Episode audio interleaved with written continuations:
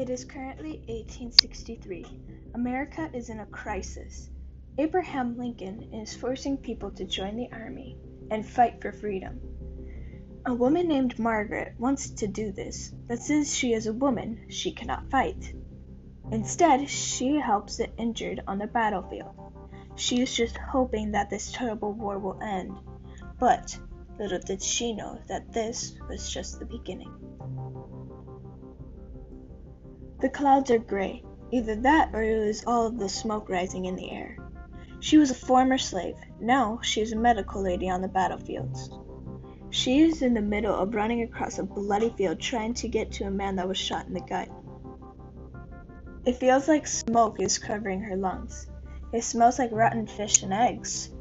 It smells as she was running over to the man and took a peek down at her dress and the whole entire bottom of it was covered with blood.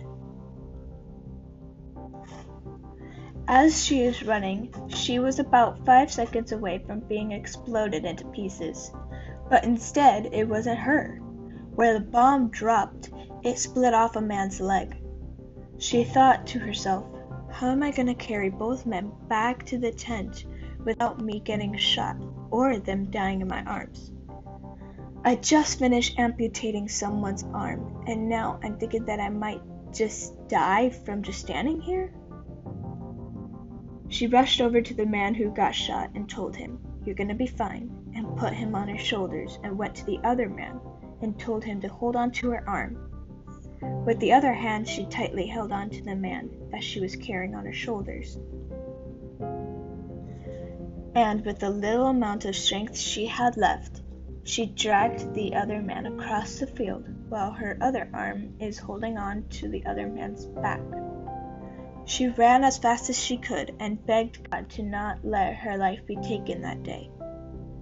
And before she knew it, she collapsed on the inside of the tent, and she doesn't remember anything after that. All she knows is that thanks to the Holy Spirit, both of the men survived and that if she hadn't done what she did on that field, these men wouldn't be here today, and maybe neither would she. The war ended a year later, and now there is peace and no more slaves, thanks to her.